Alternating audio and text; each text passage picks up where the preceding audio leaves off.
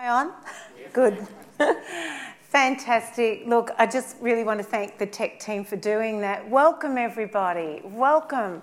Isn't it fantastic to be together here in God's house, worshipping God this morning? And yay! we can get excited, can't we? We should be the most alive, the most excited, the most joyous people in the universe. Praise God. Um, the Girls Getaway weekend. It's only in a couple of weeks' time, and it's just a marvellous opportunity to get away and to get away with God and with other women and to be soaked in teaching, to be soaked in worship, to be soaked in fellowship.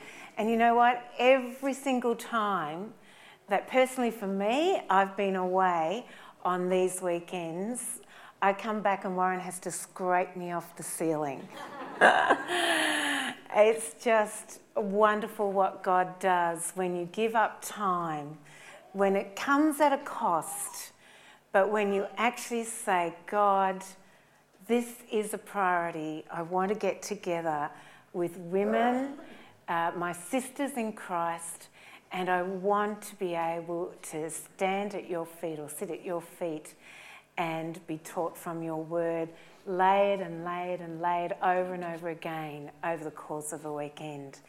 So, hopefully, I've convinced you, ladies, that haven't enrolled this morning to do so before you leave. Go out to the information desk and enrol in our Girls Getaway weekend.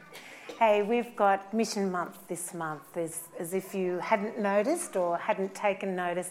And a little while later, Dave Miles will be coming up and uh, uh, just explaining to us what we're actually going to be doing in terms of uh, supporting our missionaries this month. And of course, next Sunday, it's on the front of your bulletin, a really important Sunday, really significant Sunday, because this is your opportunity to be able to support the work of missions overseas. So please don't, don't forget to come, but come with a giving and generous heart. And I guess the only other thing that I really did want to make mention of is I'm wearing a pretty snazzy name tag this morning. Um, it's actually got my name on it so that I'll remember who I am and that you'll know who I am. And it's with our new logo as well. And what we just find is that we've just got so many new people coming um, weekly into our fellowship, which is, praise God, is just wonderful. And so you might think you know everyone, but not everyone knows you. And the reality is, you probably don't know everyone. And it's really great to be able to have a name tag and to be able to, you know, after the service when you're having tea and coffee, just to be able to actually say, oh, hello, Gail, you know? And when someone knows your name, when someone says your name, it's just wonderful. So, lots of other information in our bulletin. Please read that, but I'm just going to pray.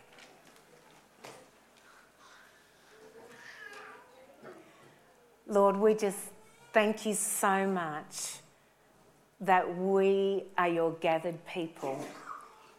Lord, we just thank you so much that your word tells us, and it's also our heart experience that when we are gathered people, you are present here in our midst. Lord, let not that fact just become a fact. Let it overawe us, let it overwhelm us. Jesus, you are here right now, right here in this place now. We just are amazed at that.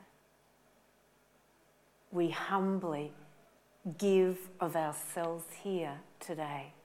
Lord, I would just pray right now if there is anyone here this morning that has come and their hearts are not turned towards you. That their hearts might be harbouring unforgiveness or wrong attitudes.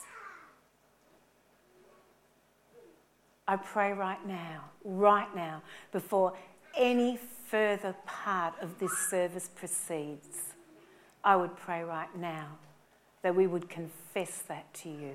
We would surrender that to you right now, Jesus, so that we could enter into the worship that you desire for us here this morning. Lord, we just pray that as this service continues, as we sing, as we hear about mission, as we come and hear Jonathan preach from your holy word, as we fellowship, oh Lord, may you, may you be glorified. May you be honoured. May you be worshipped. In your holy name we pray. Amen.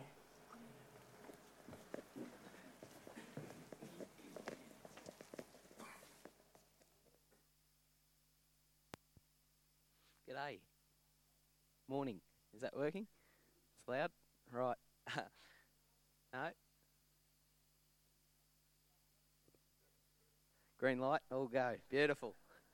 Um, I'm here from the Mission Watch team, and uh, we're going to have an offering next week, as Gail said, um, to support our missionaries overseas. And it's exciting this time because we've got our homegrown missionaries, John and, and Marg Docking. So that's that's really exciting. Um, so our, our heart is that uh, people all over the world, all over the, the nations will, will, will know the love of Jesus.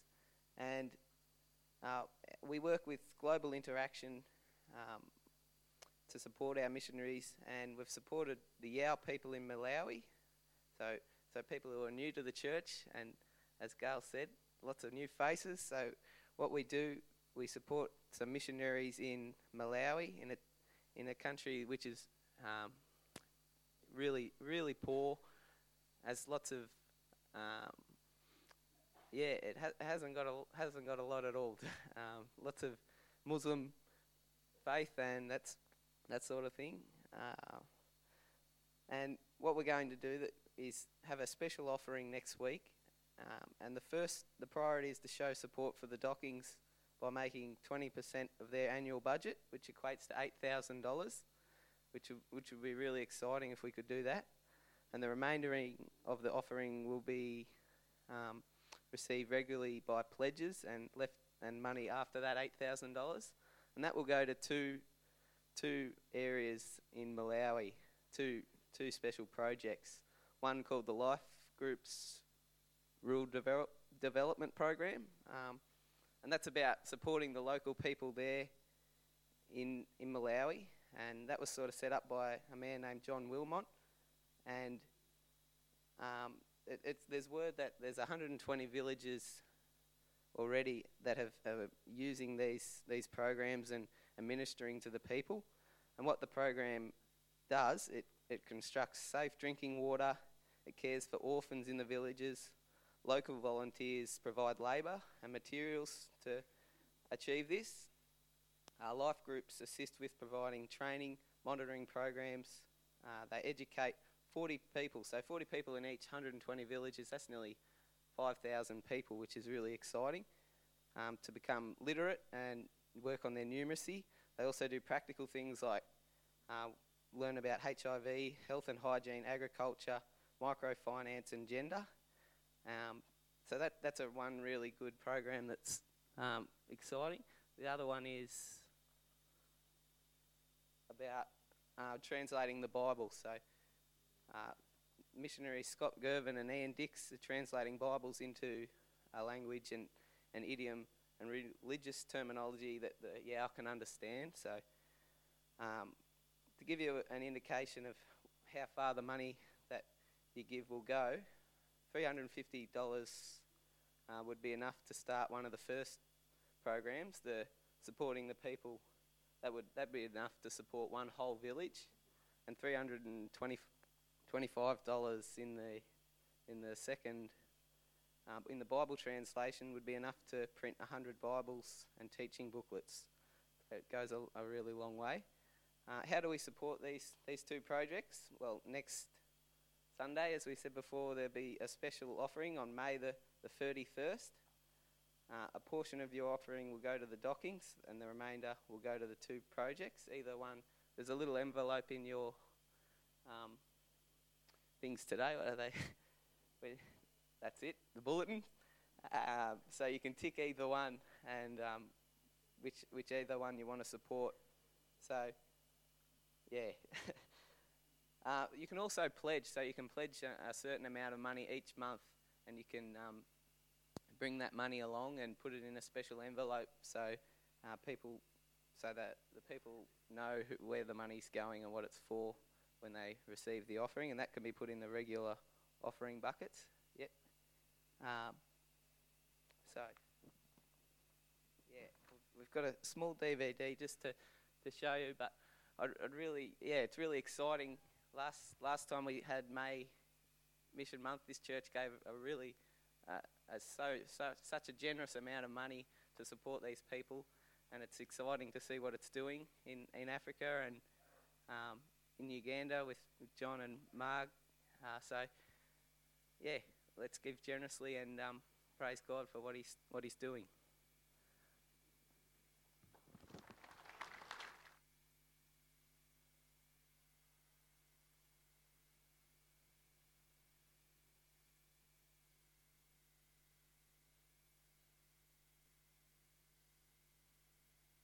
and say, hey, I'm a little bit confused, so I thought it would just take two minutes now just to explain so you have real clarity of what we're asking you to do next week, okay?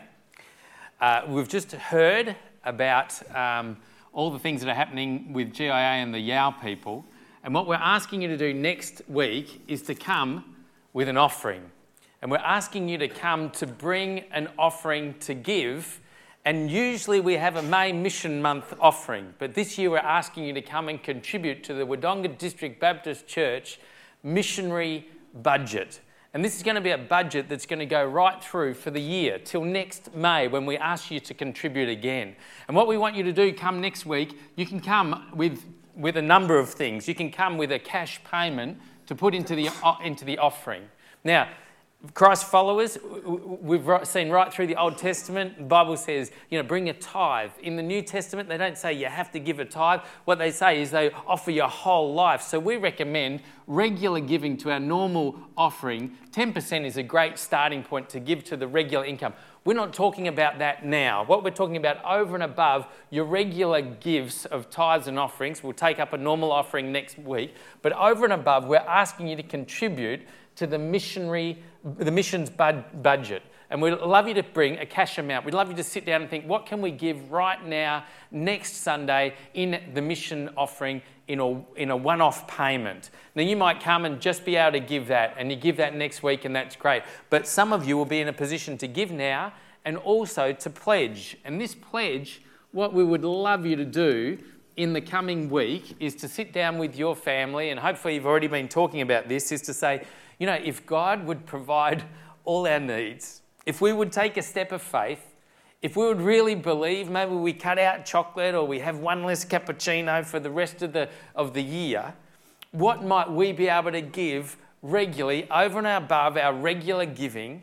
What might we be able to give as a pledge? And so, what you do is you'd put down an amount that you could give, maybe each month, maybe every six months, maybe every third month, you'd give a pledge, and you write that down on your card. Now, there's no names on here. We're not going to be checking up, and this is between you and God, what you give. And then all this giving that we receive next week goes to make the first ever Wodonga District Baptist Church missions fund. And we've been talking as a leadership and as a diaconate, and we've had church meetings, and we've, we've sort of, the Mission Watch group have come back to us and said, These are our recommendations. Now, at the last church meeting, we agreed that we would support Marg and John Docking. And so, Marg and John, you're not going to be able to read all this, but at least you get it in your mind, are over in Uganda. And so, uh, the first 8,000 of what we receive will go to fulfill that op- op- obligation that we have to the docking. So the first 8,000 will go there of what we get.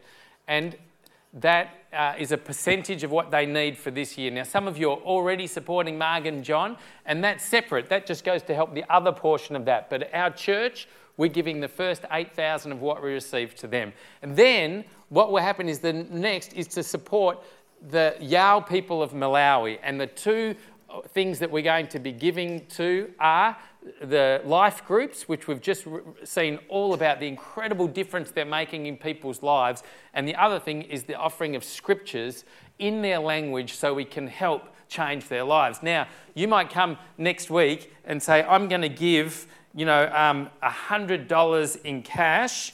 And what you say, I would like it to go to either Project One, and you could tick Project One on your yellow sheet, or you could tick Project Two, or you could tick both. You know, you could say, I don't mind, both of them seem great to me, I'd prefer, I'd like both.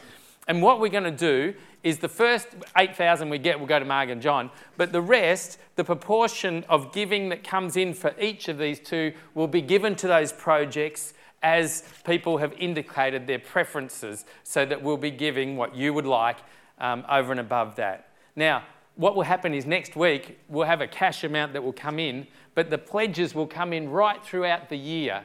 And what will happen is we will give off as funds become available um, from the pledges, and we'll continue to give to these projects right throughout the year. And next year, when we come again, we're going to be presenting to you some other things that we'll give as our mission budget.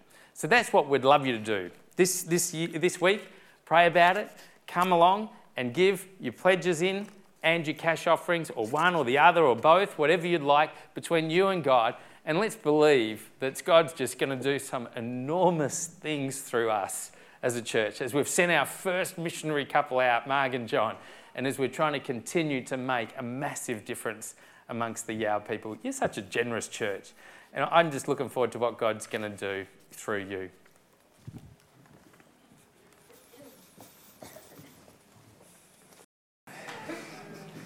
Um, the feeling was absolutely ecstatic. Uh, the place was just filled with excitement. The, the lights were flickering. There were little electronic noises just going right through the gaming room as he walked in. Uh, Travis was back here at the Birrelly gaming room, uh, hoping that this would be the night where he would get the big one, where he would get the jackpot where he would finally uh, put in the coin that would bring the big return that would make all his dreams come true. He'd been back earlier on in the day. He'd got his $490 fortnightly check for job search from Centrelink, and he'd blown $300 already in the day, hoping that he would get the big one. But it didn't happen. But tonight he felt different. He knew he probably should have given the $190 remaining back to the landlord. But just thinking that he might get the big one, he, he could buy the whole house if he just got the big one. So he walks in, he looks around the gaming room, sees a lucky poker machine, and sits down in front of it and starts slowly to put the coins into the machine.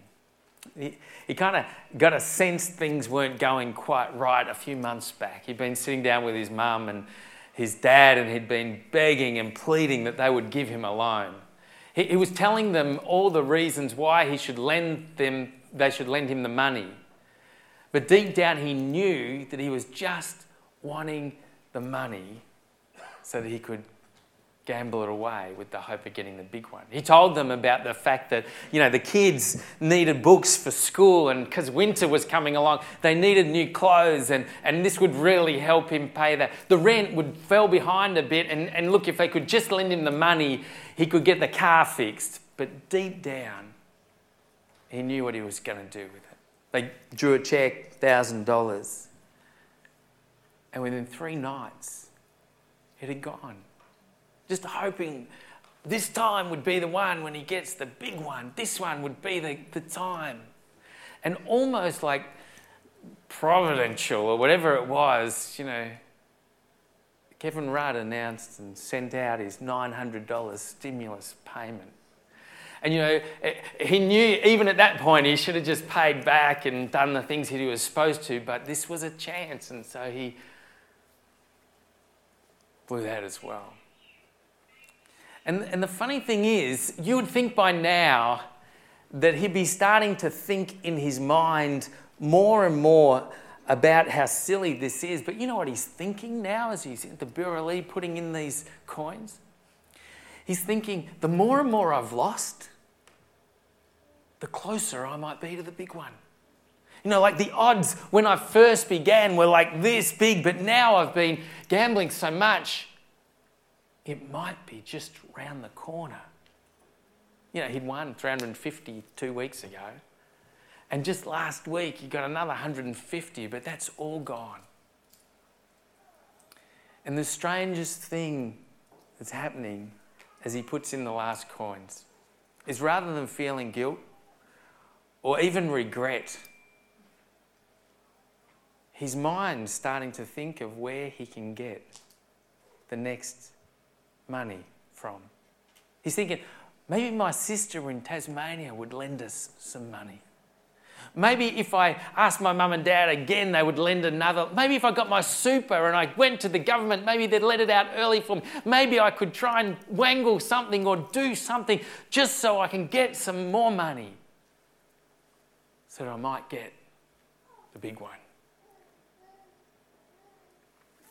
This morning, as we're gathered together, I want you to know some good news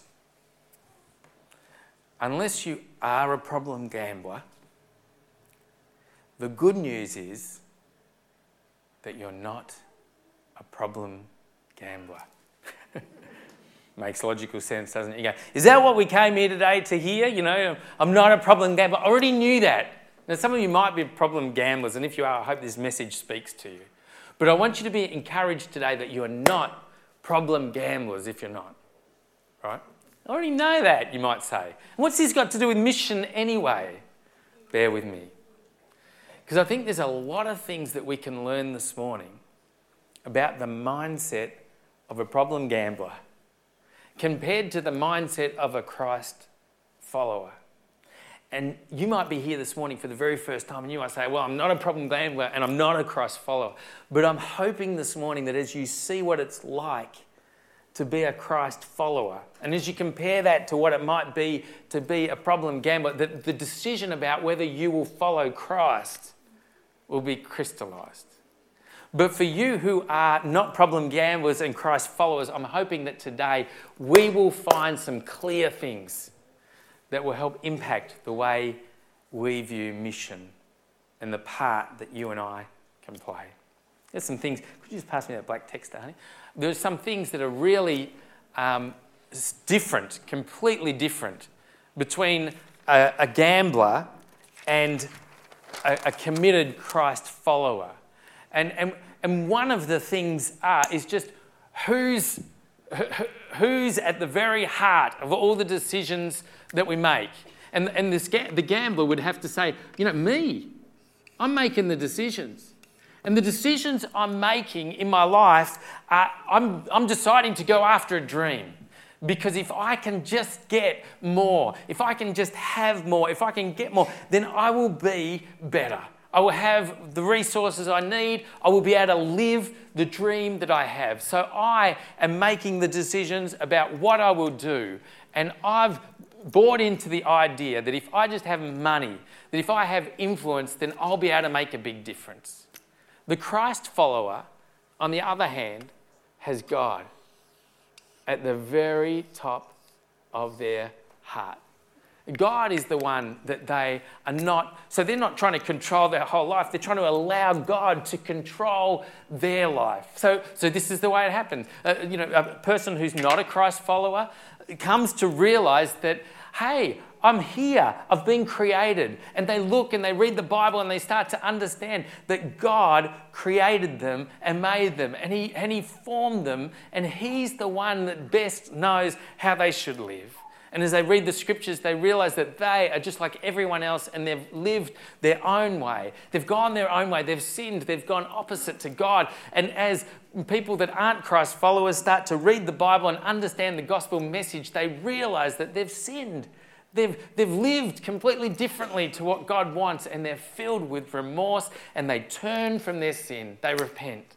And they put their trust in Jesus. God, they realized, loved the world so much that he sent his son. And Gail talked about that last week that God loves the world, that he sent his son, that whoever believes in them. And these people who were once not Christ followers put their faith in Jesus Christ, ask him to forgive them because of his, his death on the cross. And they receive his forgiveness and they receive the hope and new life that comes from trusting in God. And from now on, you know what's happened? It's not about me anymore from these people. It's about God and His purposes and His kingdom. And, and Matthew 6.33 says, and seek first His kingdom and His righteousness, and all these things will be added unto you as well. And these, these difference between the, the gambler and the Christ follower is who is in control of their life.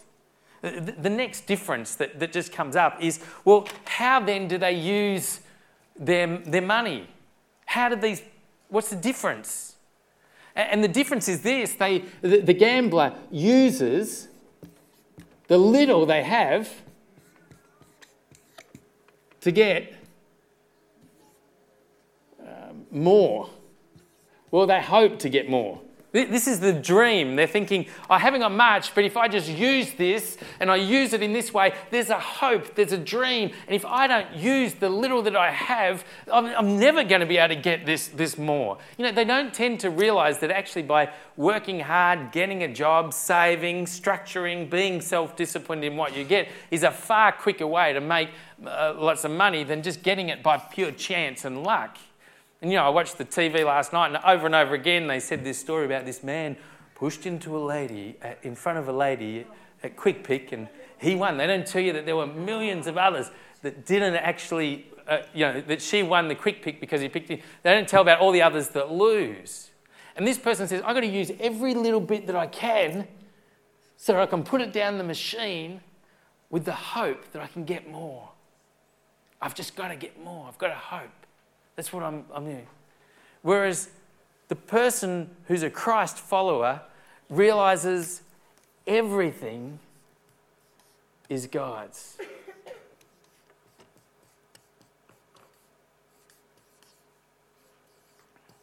Everything is God's. And, and it's been given to me. Like, my life is God's, my breath is God's. This whole earth is only here because God's the creator and it wouldn't exist if it wasn't for Him. And therefore, my gifts, my talent, my time, my everything that I have comes from Him. And therefore, that means rather than me trying to get it all, my goal is to be a good steward of what He's given me, to use it wisely, to, to, to think about the, the stuff that He's entrusted me with and to use it wisely.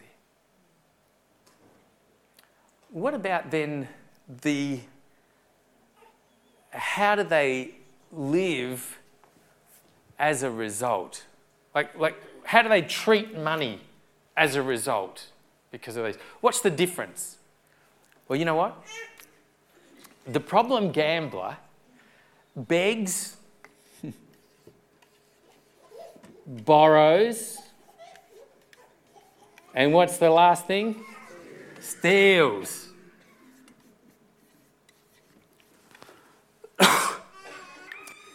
Basically, they'll do anything to get more. And you find the problem gamblers start stealing from their own family, from their friends, from everybody. They start to be people that steal from their work, that steal from themselves just to get extra dollars for the futile hope of putting it down a, a, a machine with a, a distant chance of, of getting the jackpot. They beg, borrow, and steal. But do you know what's interesting about the problem gambler? There's an urgency. There's an urgency about getting more. They will be thinking up, scheming, trying to do everything they can to get the next dollar to just waste it away on a wishful hope. When it comes to Christ followers, you know what there is, I think, when it comes to this steward thing, stewardship?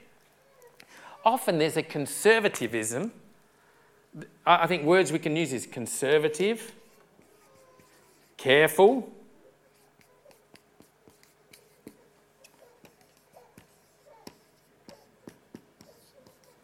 And perhaps we could say cautious. You know, God has given us this. We don't want to be flippant with it. So we want to be cautious in the way that we use our money.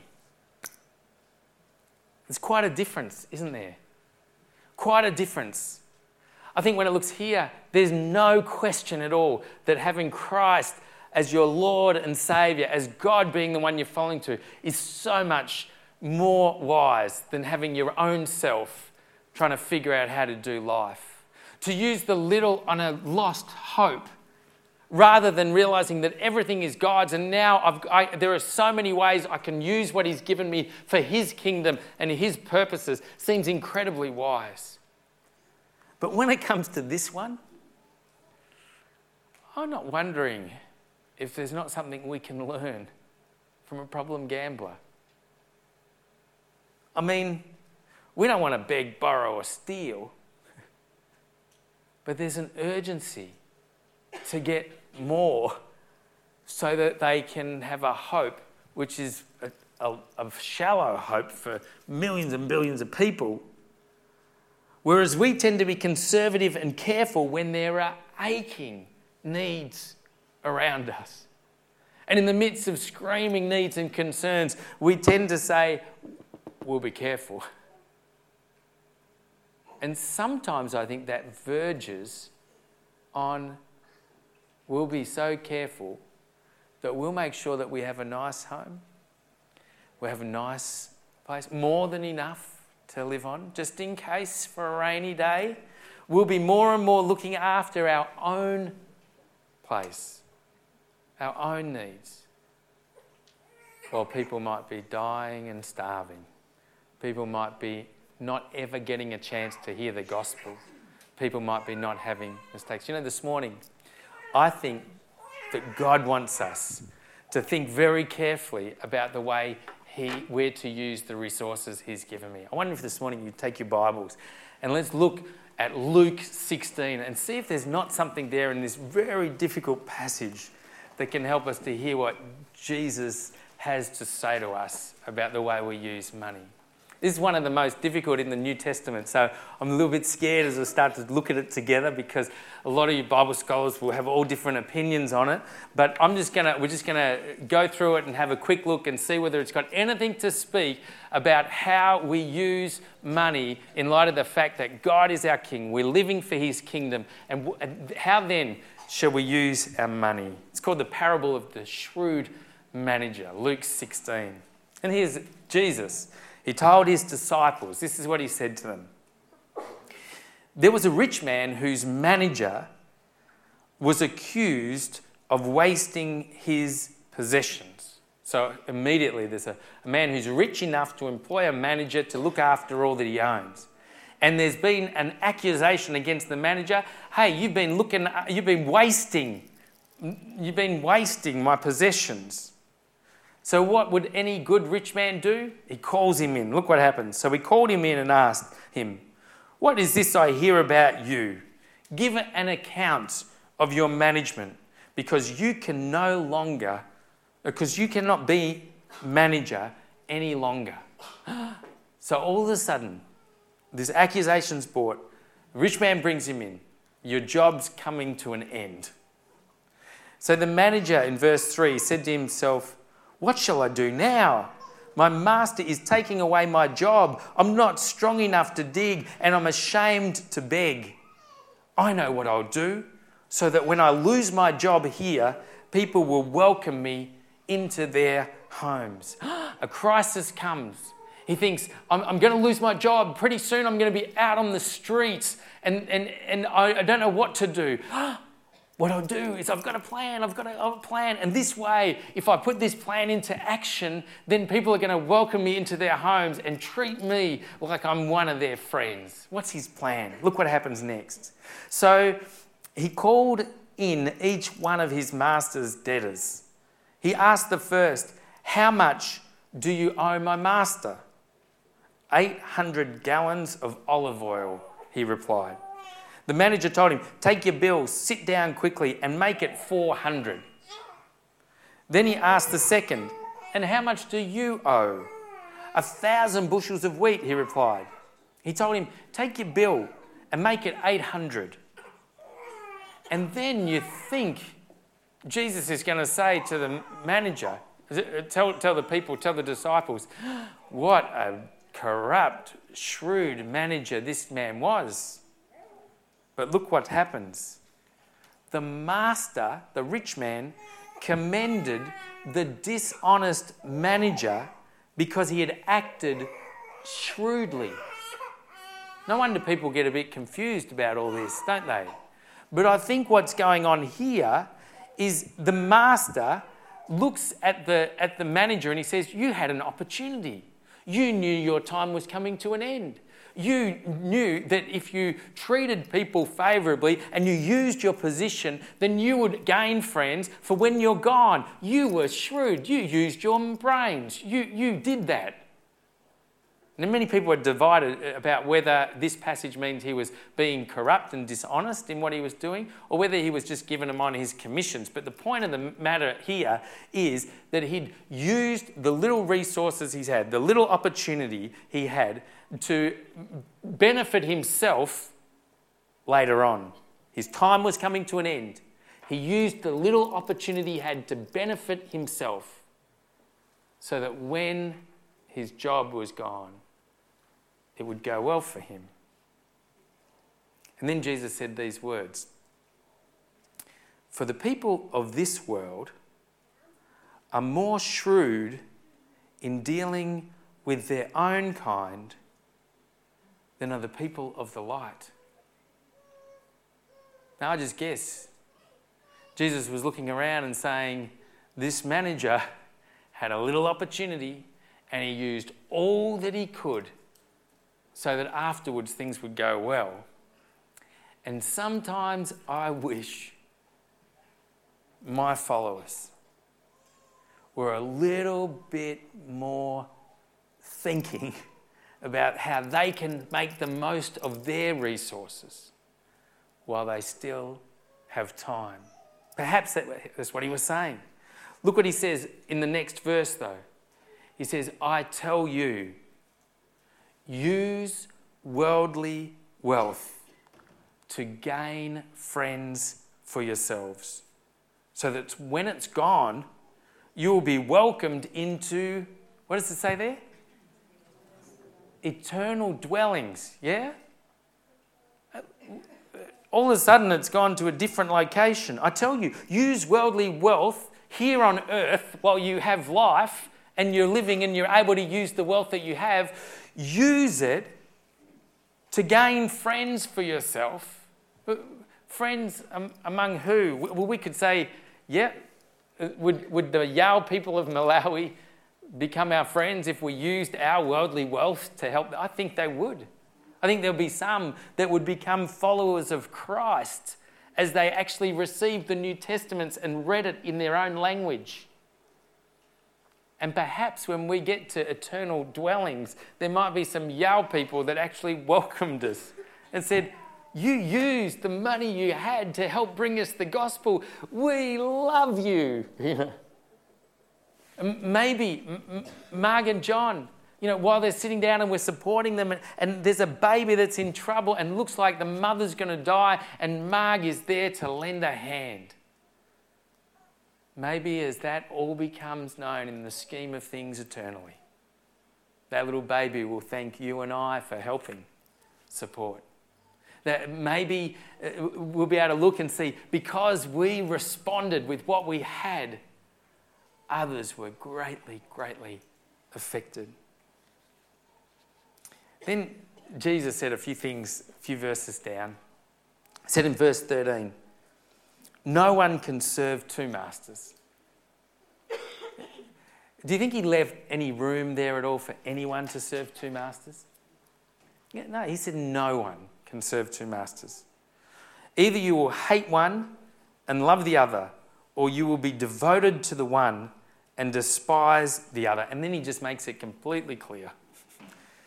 You cannot serve both God and money.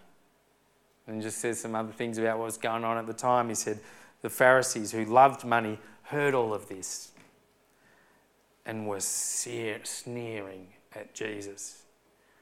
He said to them, You are the ones who justify yourself in the eyes of men, but God knows your hearts. What is highly valued among men is detestable in God's sight. Oh, I hate just reading verses like that. Because, you know, I, I look at that and he said, You're the ones who justify yourselves in the eyes of men. I, I, often find myself thinking, you know, uh, when it comes to buying a CD, I really need that, you know. It'd be nice, I deserve it, it's great. When it comes to giving to help someone in, in Malawi, I check how much I've got left over, you know. Often we tend to just justify our own selves as taking much greater priority than we do helping dramatically change someone's life. And this says, but God knows your heart. God knows it. And what is highly valued among men, we can think what's highly valued amongst men is detestable in God's sight. So, what can we do? What can we do as a result of this? You know, if, uh, if we are those that have clearly come down under God's lordship and we're trying to do his kingdom purposes together, and if we find ourselves tend to be conservative and careful when it comes to how we spend money on others, but actually quite generous and fine when it comes to spending it on ourselves. How can we get the, the problem gambler's urgency about the problems in the world? And how can we, what can we do as a result? I just want to give you some, some things that I think can help us respond as a result of this passage. Oh, there we go. I think the first thing we, can, we need to do is just recognize, recognize that money, more than anything, can grip your heart. And if you're looking for anything that will drag you away from God's purposes continually in life, it's money. Jesus talked about it over and over and over again. He said uh, in Matthew 6 21, For where your treasure is, there your heart is also. And, and gaining money in this life will be a certain, if you make that the love of money your goal, uh, you will start to organize and structure your life in such a way that it gets a grip of your heart and it will control you. That's why Jesus said, you know, it's, it's almost impossible. It's like a camel trying to go through the eye of the needle for a rich person to enter heaven. And what he was saying is not that rich people are bad, not at all. You know, if God blesses you, that's great. But what he's saying is the very, very danger of having a lot can grab your heart and it can become your God. It beca- can become that. So, the first thing I think we need to recognize as we look at these passages is that, hey, recognize that money can grip your heart. I think the second thing that we need to do is prioritize. And I think by prioritizing, we need to really take a grip of what is important in our lives. You know, the verse here that said at the end of the passage, it says, you know, what is highly valued among men is detestable in God's sight. And if we just let the world prioritize our lives, that's just going to go one way. But I think we need to take responsibility to put before us the God's needs, God's heart, the things that stir the heart of God. And I think poverty, injustice, I think people needing to hear the gospel urgently because time is running out are, so important. And I think we need to do all that we can. I don't, I, don't naturally open the, uh, uh, I open the newspapers all the time, but you know what? I don't find the newspapers telling me about how many people are dying of hunger. How many, the statistics of people that have, are dying in Malawi because of AIDS. I, I don't hear uh, uh, all these stories. The, the, newspapers will tell me, like, well, Barack Obama's got a new dog, you know. Um, we need to get a grip on this. And I think for us, especially, we need to see what, if we are to give, what difference that will make. Go to the missions board after. Realize, what, you know, what the, what the scripture packages are going to do, what it's going to mean for a Yao person to have the, the, Bible in their own language. Go and have a look and see how much you know we would have to give just to be able to get that happening. Prioritize. know, Understand the needs in the world and the difference we can make. See, the the problem gambler believes a dream that for so many will never eventuate. We need to prioritize our lives in a way that we can know the greatest needs that are actually there right now. I think the next thing we need to do is organise. I need to organise my life in such a way that I'm almost shrewd with my money so that others may benefit. Uh, look, I think this is a challenge for us all, and we squirm thinking about it. But I do think how quickly I can spend money here and there throughout a day and I think how much difference it would take if I started to sit down and say, How can I save money here? How can I save money there? How can I invest more wisely in this way? Maybe I could go without this. Maybe I could change that. And all of a sudden, I would find that I have more to give away to the needs of others.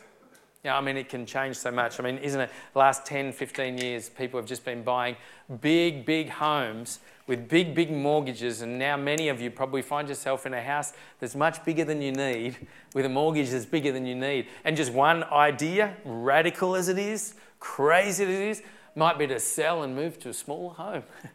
so that you aren't stretched to the limits beyond and you can't give, you know, you've got to give it all back to pay a debt that that's high. That might be a radical thing you could do. I mean, another thing you could do going from that huge thing to another one might be just to give up, you know, chocolate. Maybe you have a block a week, you know, and that's something like 450 and so in a month that could be like, you know, 20 bucks that you could give if you organized your life in such a way to give to the needs of others. I think that's being shrewd. I think that's what Jesus was applauding in the life of this, this shrewd manager organise your life. I think the final thing we need to do is realise that time is running out. This is where the urgency comes in. I mean, the truth is, one day you are going to stand before God and there'll either be people all around that say, Welcome, Jonathan, you used your money to help me. And I'm here because of what you did. I'm here because of how you gave. I, I, you blessed me. You gave so much, and it was wonderful. Or there might be so much regret just about the opportunities that you missed and you squandered because you bought the conservative, careful, cautious line but applied it to yourself and ignored the needs of so many around you. I think the truth is that one day we will stand before God. And I think when the, the, the manager was told, You've just got a certain amount of time left, your job's going to come to an end. I think what Jesus was wanting us to get is that you just have a certain amount of time on this earth now. And we always say, you know, one day, More will be enough. You know, one day we'll have enough. One day things will settle down, Mandy said, you know, on Mother's Day. But, but now is the time. Now is the time to realize that I have an opportunity I can give. I just want to encourage you this week to really think the world tells me how I should look after my resources. Well, what does God say?